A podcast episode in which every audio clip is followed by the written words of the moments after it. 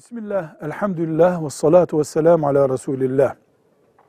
Bir hanım kardeşimiz bir soru soruyor. Babama emekli aylığı verilmişti. Babam ölünce annem bir yolla babamın maaşının devamını aldı ya da devlet anneme bir hak tanıdı. Annem hala maaş alıyor. Bu maaşta çocukları olarak bizim hakkımız var mı? Annemize bizim hakkımızı ver diyebilir miyiz? Bunun cevabı şudur.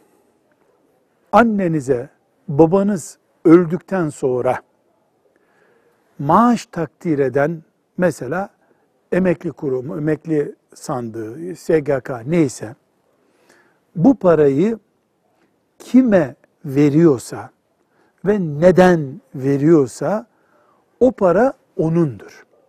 Mesela diyorsa bu para sadece filancanın eşi olduğun için sana veriliyor.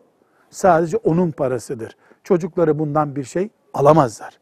Mesela şu yaşa kadar ki kızı da misal olarak söylüyoruz. Şu yaşa kadar ki kızı da bulunduğu için sana şu kadar para veriliyor deniyorsa o kızın da onda payı var.